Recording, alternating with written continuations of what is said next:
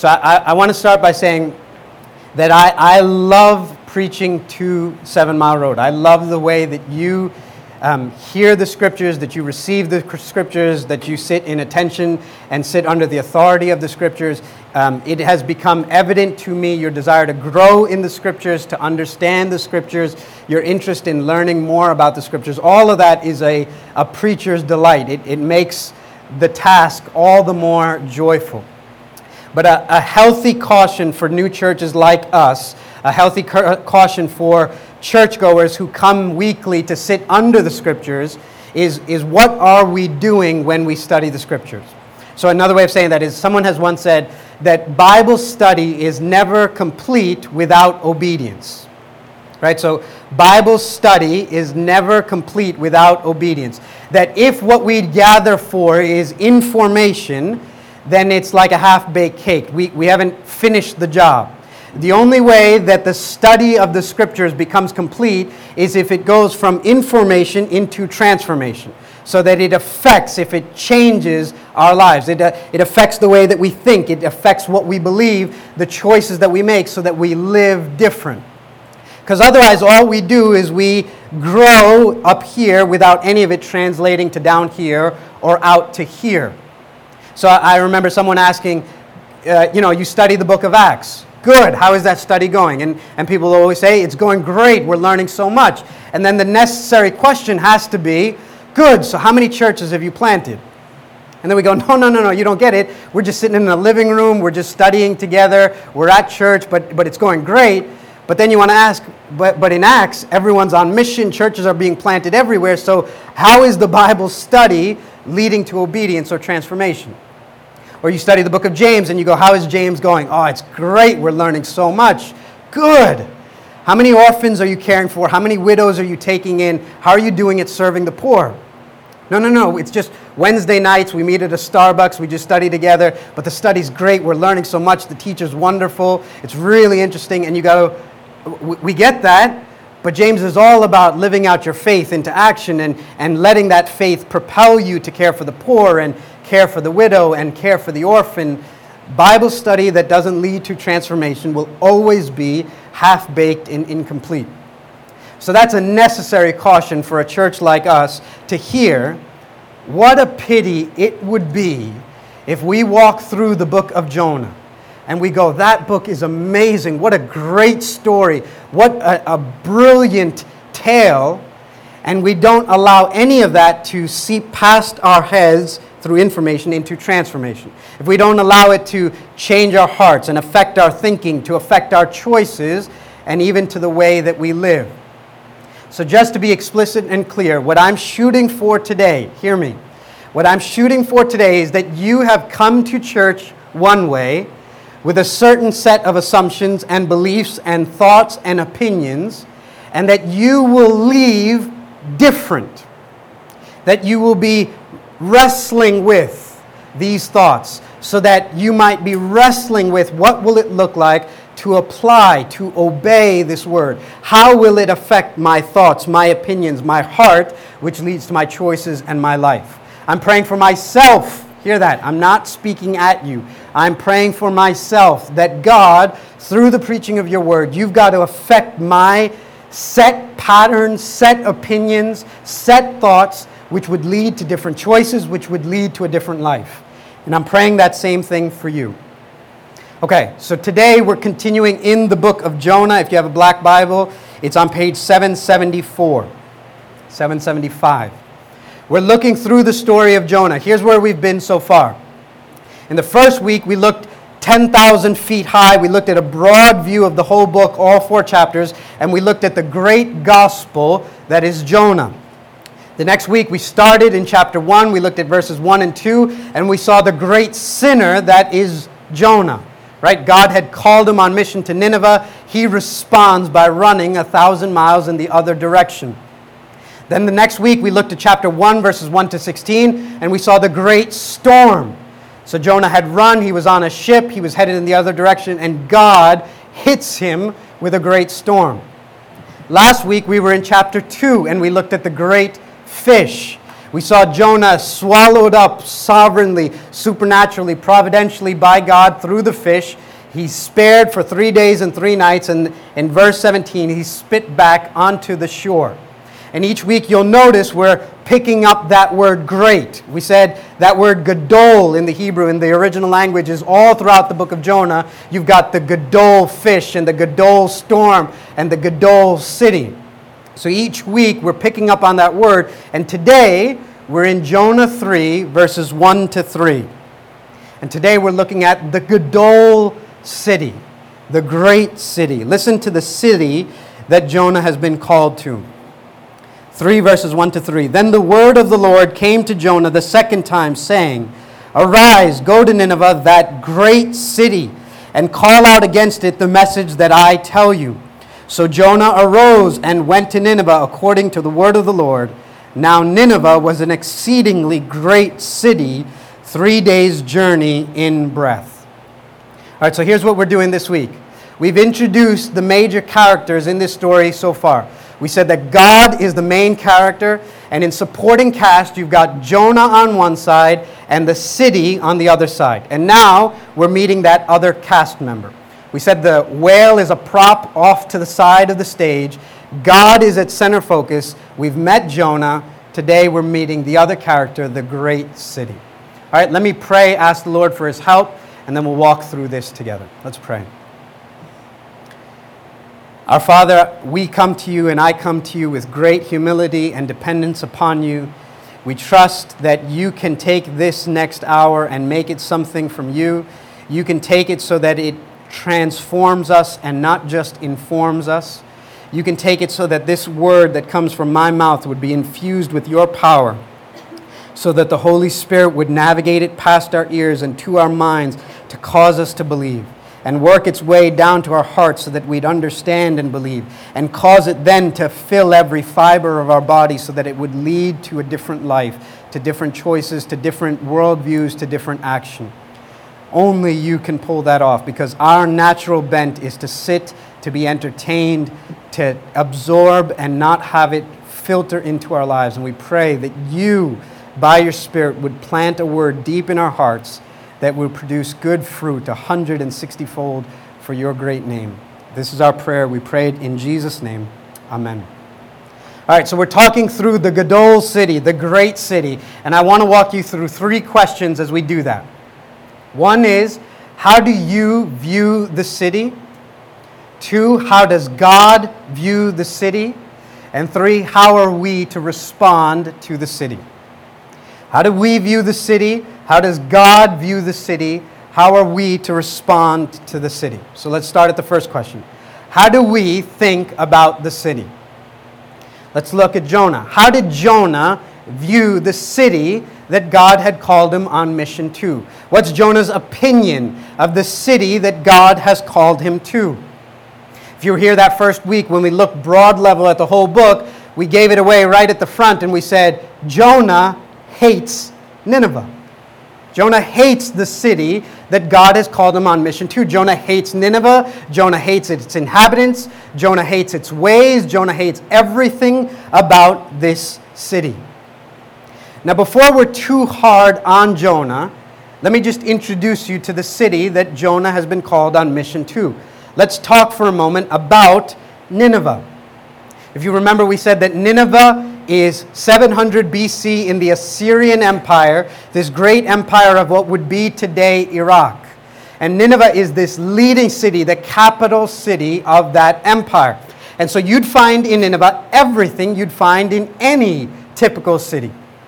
You'd find lots of people and not homogeneous like you'll find in the suburbs or the countryside, heterogeneous. So different people, different races, different culture, different backgrounds, different religions, different worldviews. The whole thing is different, but crammed full of people.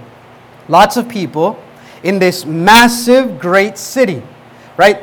Lots of resources, lots of influence, lots of importance, lots of power.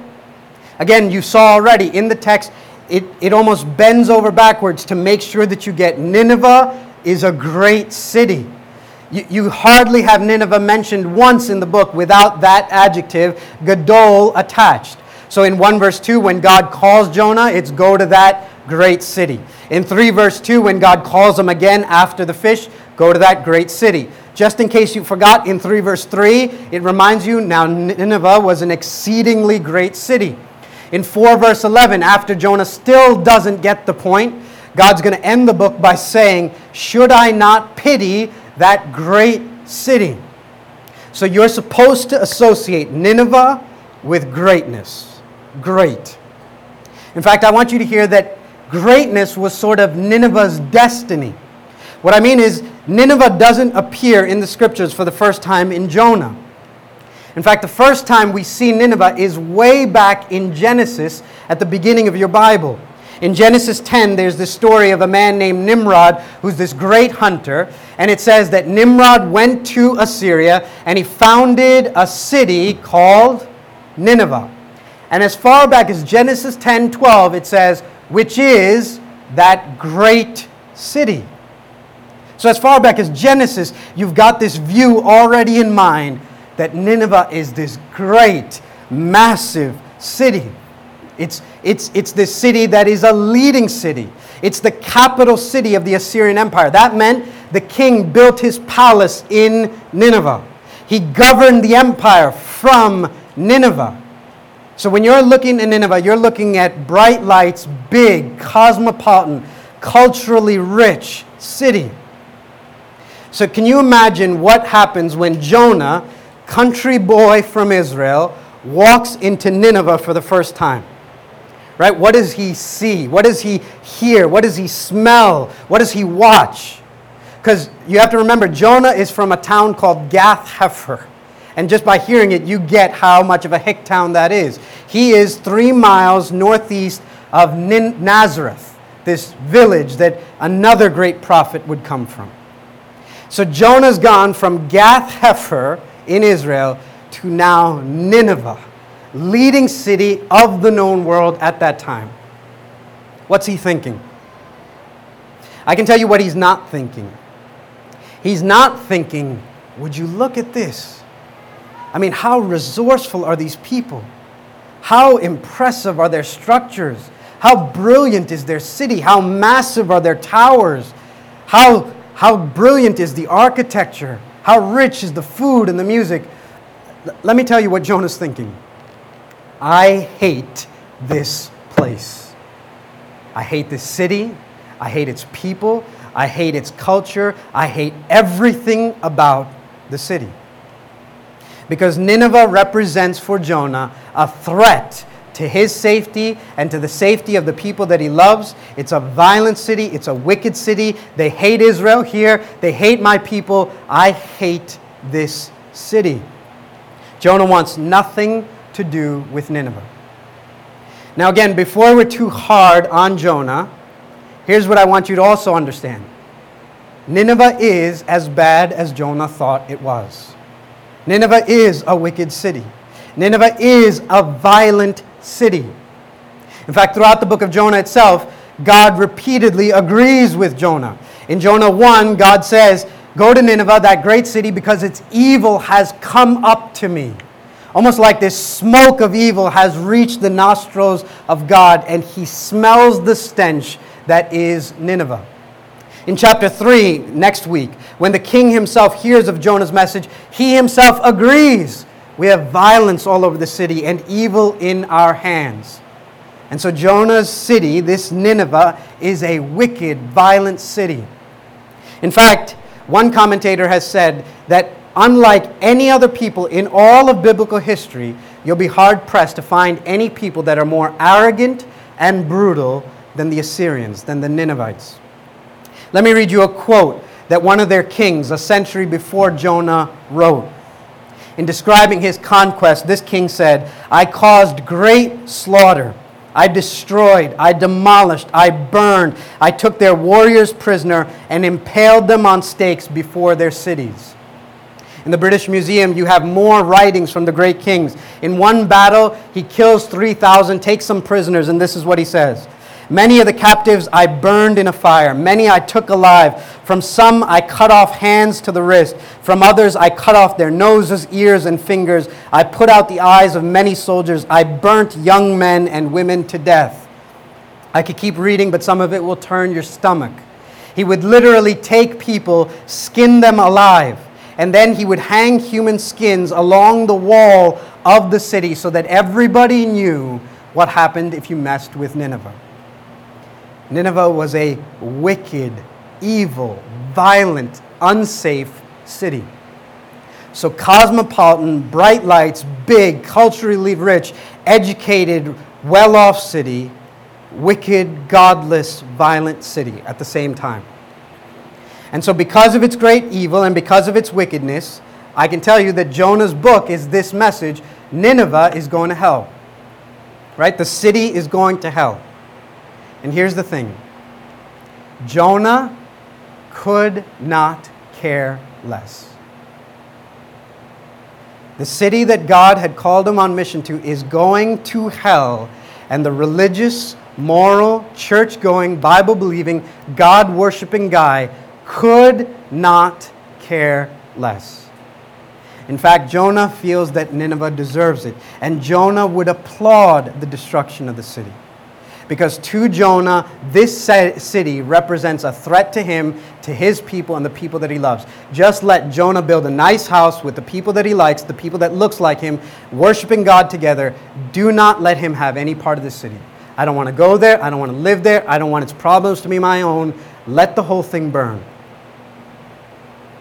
In fact, Jonah believes this so much that after God forces him, sort of pins him to the ground, and forces him to go to Nineveh. So he's run the first time. If God swallows you up in a whale, you figure, okay, I can't run a second time, so Jonah goes. The second he's done doing what he needs to do, listen to what it says in 4 verse 5. Jonah went out of the city and sat to the east of the city and made a booth for himself there. He sat under it in the shade till he could see what would become of the city. You hear that? He goes into the city because God forces him to. And the second he can get out, he gets out of the city, builds a shelter for himself outside the city, and pulls up a chair to take a view of what's going to happen there. He's on the outside looking in, waiting for this thing to be destroyed as it deserves. So Jonah represents the religious, moral, good, Bible believing, God worshiping folks who live on the, ex, the outside, the outskirts of the city looking in, will not allow its problems to become his own. Now, here's my question what we started with. How do you view the city? How do you view the city that God has called you on mission to? Because again, we've titled this series, We Are Jonah, because we keep finding similarities because God has sent us to a Gadol city, to a great city, a city with a lot of people, sixth most popular country in the city in the country, a city with its own rich history and rich education and rich culture and people from every corner of the earth. More colleges and universities here than almost every other city in the country. And so you have people literally from every corner of the earth touching down on this city for a season of their lives before they go on to influence other parts of the world. The entire world is at your city, but also a city plagued with violence and wickedness and evil. And so, how do you view the city that God has called you to? If you're honest, some of us will honestly say we hate the city. We hate it. It's unsafe, it's dangerous, it's dirty, it's unclean, it doesn't have the luxuries that other places do. We hate the city. It's a threat to us, a threat to the people that we love. How are we going to live here, raise our children here? Others of us will say we don't hate the city, but we just use the city. Right? So maybe you don't hate the city. You work in the city. You play in the city. You eat in the city. You recreate in the city. You visit the city. But you're never going to allow the city's problems to become your own. You're never allow this place to seep into you. You will live in isolation and use what you need and what you can from this city, but don't expect anything more or anything else. Right? We are just like Jonah. In many ways, we're just like him. We will set up a shelter on the outskirts and look in to wait and watch and see what happens here, to this area, to this region that we have been called to. But here's what I want you to consider How does God view the city? If that's how we look at this place, this region that we've been called to, how does God view the city? Again, we've been saying that throughout the book of Jonah, this word Gadol is used. And in fact, God Himself describes Nineveh as this Gadol city. And if you translate that most literally, you know what it means? It means a great city for God. It's very interesting. Every time he speaks of Nineveh, he speaks of it as a great city for God, a great city for me. That means that when God looks at Nineveh, God says, That is my city. I made it. It's people I made. It belongs to me. And so Nineveh is a strategic place for what God wants to do. For example, if you want to know how true that is, what happens when God sends his messenger into the city? If you want a message to spread throughout the entire empire, where do you go?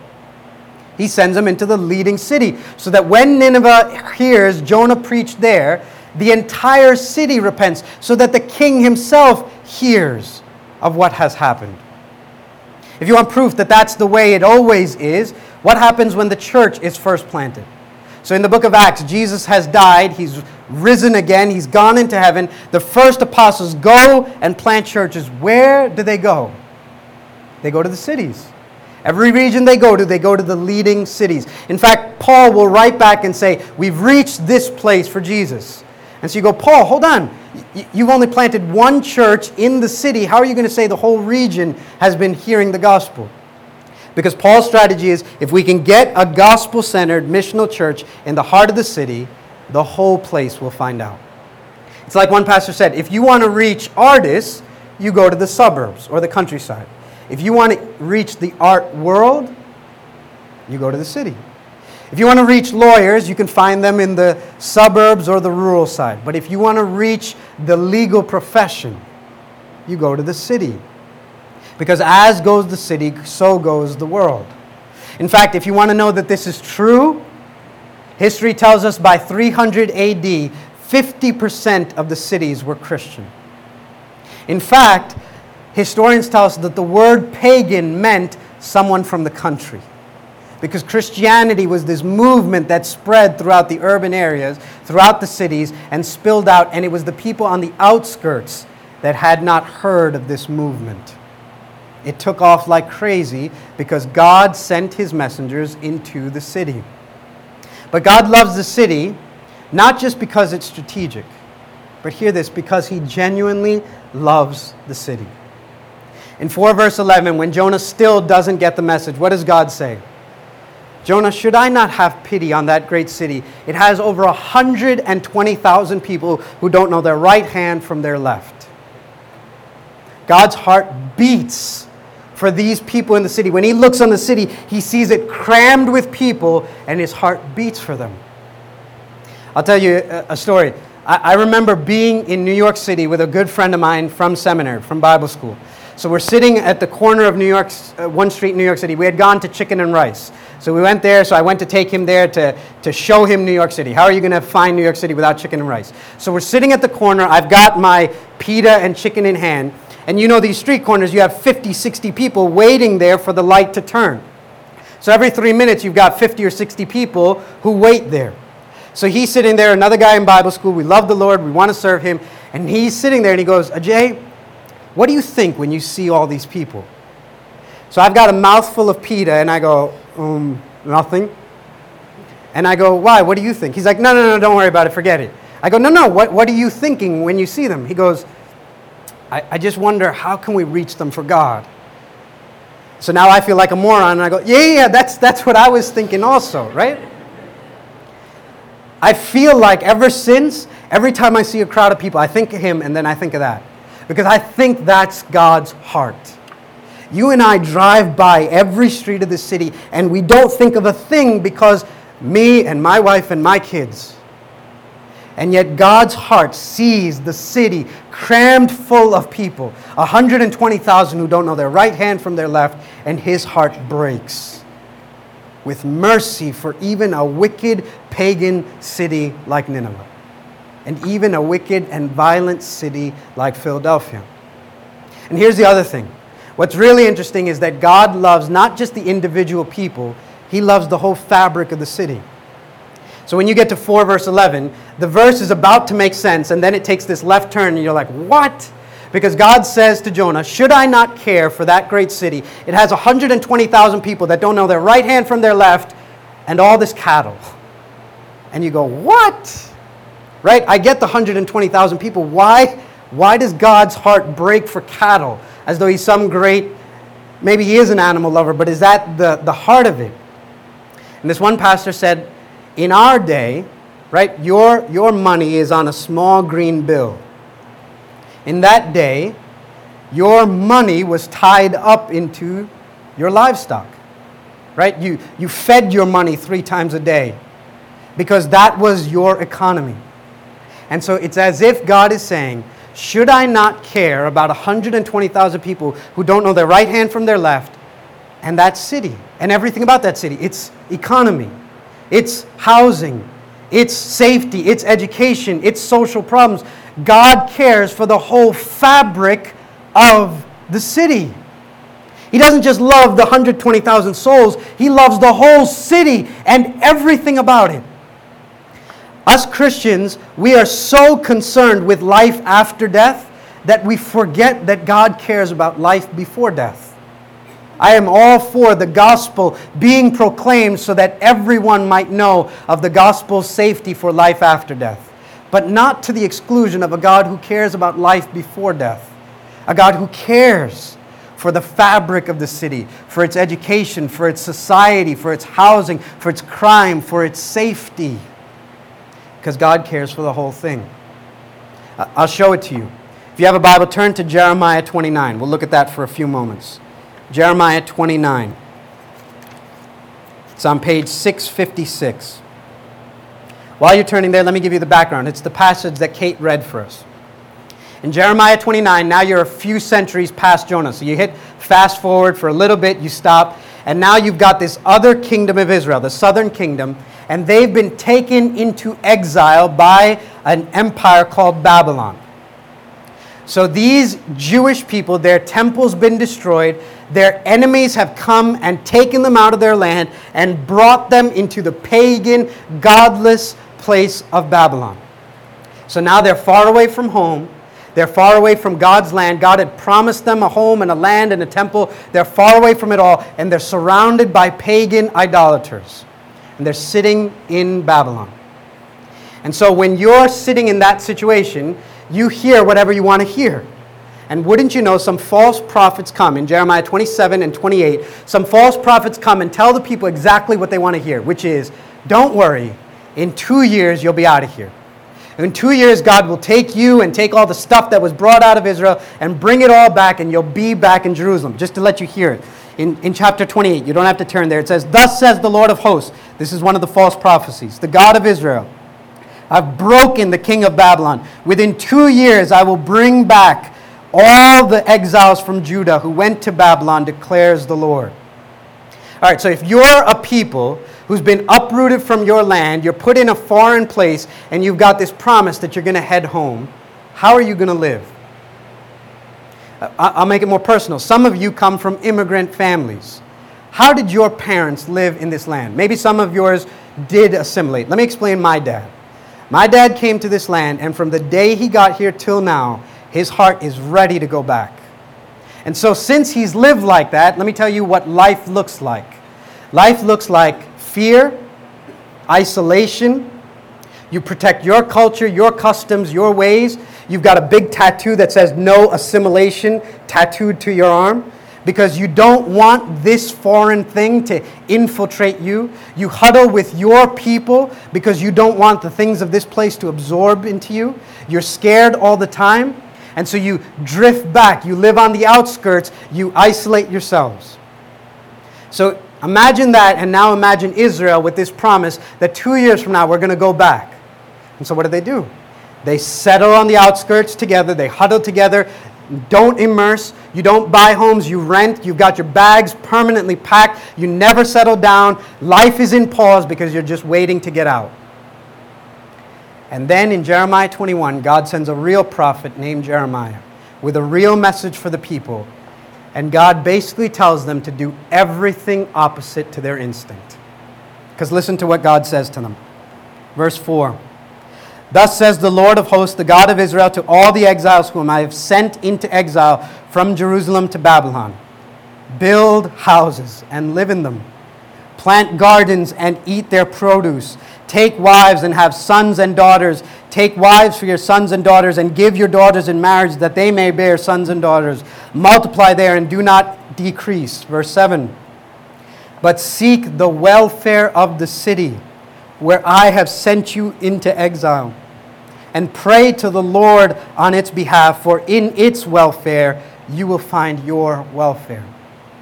What does God say to the Israelites? Move in. And move in, and, and not just move in, build houses here, settle down roots here, raise your families here, have babies here, get married here, grow vineyards here, contribute to the city here. Don't decrease. Don't hit pause. Don't have your bags packed. Build homes. Live here. Don't grab the first job that goes out. Don't stay here for a moment with your eyes somewhere else. Stay here for as long as I have you, because you're not going to be here two years. He'll go on to say, You're going to be here 70 years. And then while you're here for those 70 years, seek the welfare of this city and pray for its blessing because in its welfare you will find your welfare. Do you hear that? God says, verse 7 But seek the welfare of the city where I have sent you into exile, and pray to the Lord on its behalf, for in its welfare you will find your welfare. God says, Seek the welfare. That word welfare is the word shalom, it's the word peace. God is saying, Seek the peace of the city. Except peace, not just like our word. Our word simply means the absence of conflict. In Hebrew, shalom means the well being of everything. The, the all is wellness. Everything's right. So seek the peace of the city, meaning let everything be well in the city. Work so that the society is well, and the education is well, and the housing is well, and the safety is well. Seek the shalom of the city. Right? Actively work for it. We, we Christians, if you're a Christian, there's this verse in Philippians 3:20 that says our citizenship is in heaven. So we hear that and we go, we don't belong to this earth, our citizenship is in heaven. But with that balance with Jeremiah 29 means if you're going to be a citizen of heaven, it means you've got to be at the same time the best citizens of earth. Right? Christians are often useless because we're waiting in a shelter somewhere, waiting for God to beam us up. And God is saying, I'm going to beam you up. But till I do, you should be the best citizens of your city. You should be seeking the welfare, the shalom of your city. Right? Build homes here, live here, work for the good of this place. And then he says, Where I have sent you into exile. Let me ask you, have you seen your duration here that way? Because God says to these people who have been carried off, You're not there by accident. I sent you into Babylon. So let me tell you, every one of you, you think your job brought you here. You think your school brought you here. You think some family brought you here or some other circumstance. And God is saying, through all of that, I got you to exactly where I wanted you. The city and the neighborhood and the area and the block and the home and the apartment that you live in, I put you there. What would happen to your life if you saw that you were exactly where God wanted you to be? In Acts 17, it says that the God of heaven has appointed the very dwelling home, dwelling place, and time for each of us to live. So you are exactly where God wants you to be. And God has scattered Seven Mile Road all across this city and its surrounding areas because God wants us to seek the welfare of this region, of this area. And then he says, Pray to the Lord on its behalf. Seek the welfare of the city and pray to the Lord on its behalf. So let me ask you very simply what occupies your prayer life? My prayer life is bless Shainu, bless Hannah, bless me, bless dad, bless, etc., etc., etc. And God is saying, I need you to pray for someone outside of you for the sake of this city. In fact, God says, pray for its welfare because in its welfare, you will find your welfare. Think of the logic of that. In the shalom of the city, you will find your shalom. So, so very simply, what does that mean? If I pray for good schools, you know who's going to benefit from those good schools? Hannah, my kids. You benefit. If, if I pray for the safety of the city, you know who benefits from that? You benefit because you get to walk the streets of the city. If you pray for good teachers, if you pray for good leaders, if you pray for the shalom of the city, God's saying you will be blessed with shalom. There's a saying that when the tide goes up, every boat on the water goes up. So if the city is blessed, we're blessed.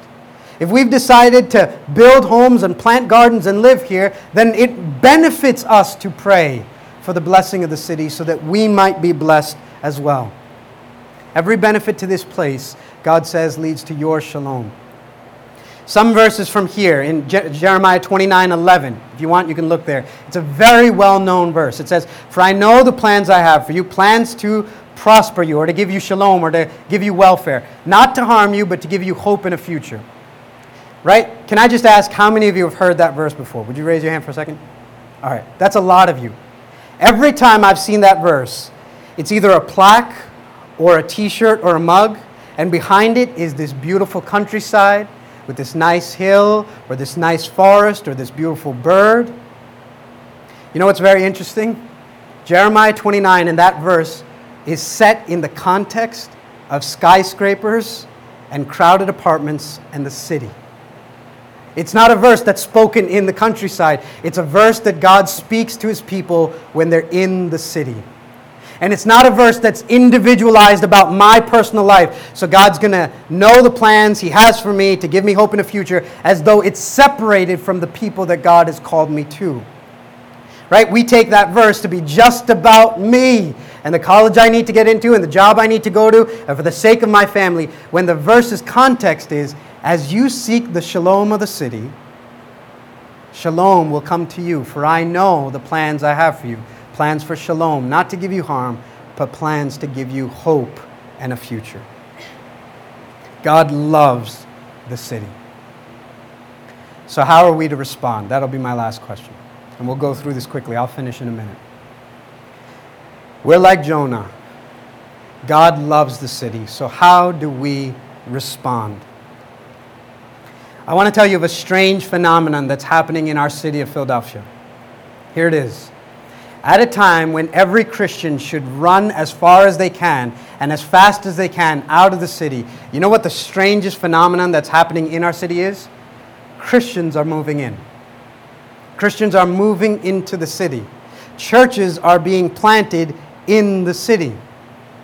Over just the last decade, of just what I know, let alone what's really happening, I can tell you of Grace Church planting on the other side of Roosevelt Boulevard, less than five years old, 250 people or so, people being baptized from the community because they're coming to faith in Jesus Christ. Within the last 10 years, Acts 29 churches, of which we're a part, three churches of Liberti one in Fairmount, one in Fishtown, one in South Philly. One of them less than two years old, hundreds of people moving into the city, living in the city, reaching people who are in the city.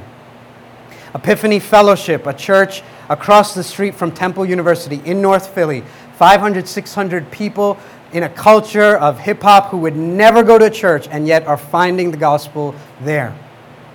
Real Life Church, being planted in Bridesburg, worshiping in Port Richmond, in our city, less than 10 years old. 100 people gathering there, hearing the gospel, baptisms just this week. Bridge Church, planted in Cheltenham Avenue in the last 10 years. City Church, planted in University City to reach the professionals and students there. Seven Mile Road Church, planted in some corner of Northeast Philadelphia with 50, 60 people less than a year old for the sake of the gospel in the city. Let me ask you, where do these people get an idea like that? Where do you get an idea like that? That when you should go out, these people are coming in. Where do you get an idea like that?